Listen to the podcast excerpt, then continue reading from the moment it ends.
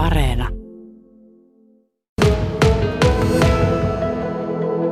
Miten sä itse koet tämmöisen ajatuksen, että kun tämä on kuitenkin aika harvinainen juttu, että samasta kotitaloudesta on kaksi huipputasolla puhaltavaa tuomaria, niin minkälaisia tunteita se sun saatte herättää?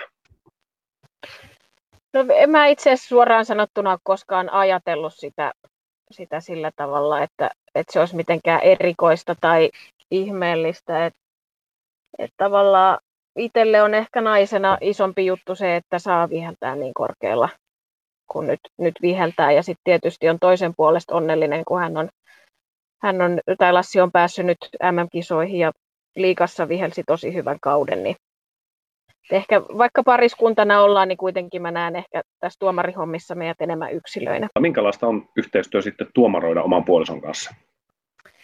No itse asiassa mehän ei ihan hirveästi olla yhdessä vihelletty. Et silloin kun Kajaanissa asuttiin, niin mä muistan, että, että mä oon ehkä kahdessa pelissä ollut Lassin linjalla tai linjatuomarina, kun Lassi oli päätuomarina ja se, se oli ihan hirveä, ei siis Lassin takia, vaan sen takia, että kun oli itse niin vasta aloittanut. Mutta täällä Helsingissä me on vihelletty yksi ainoa peli yhdessä ja, ja, ja ei siinä, se oli tietysti hauska päästä näkemään läheltä, että miten se toinen toimii, toimii siellä jäällä ja ehkä siinä vähän jotain palautetta annettiin. Rakentavaa tietysti niin puoli ja toisin.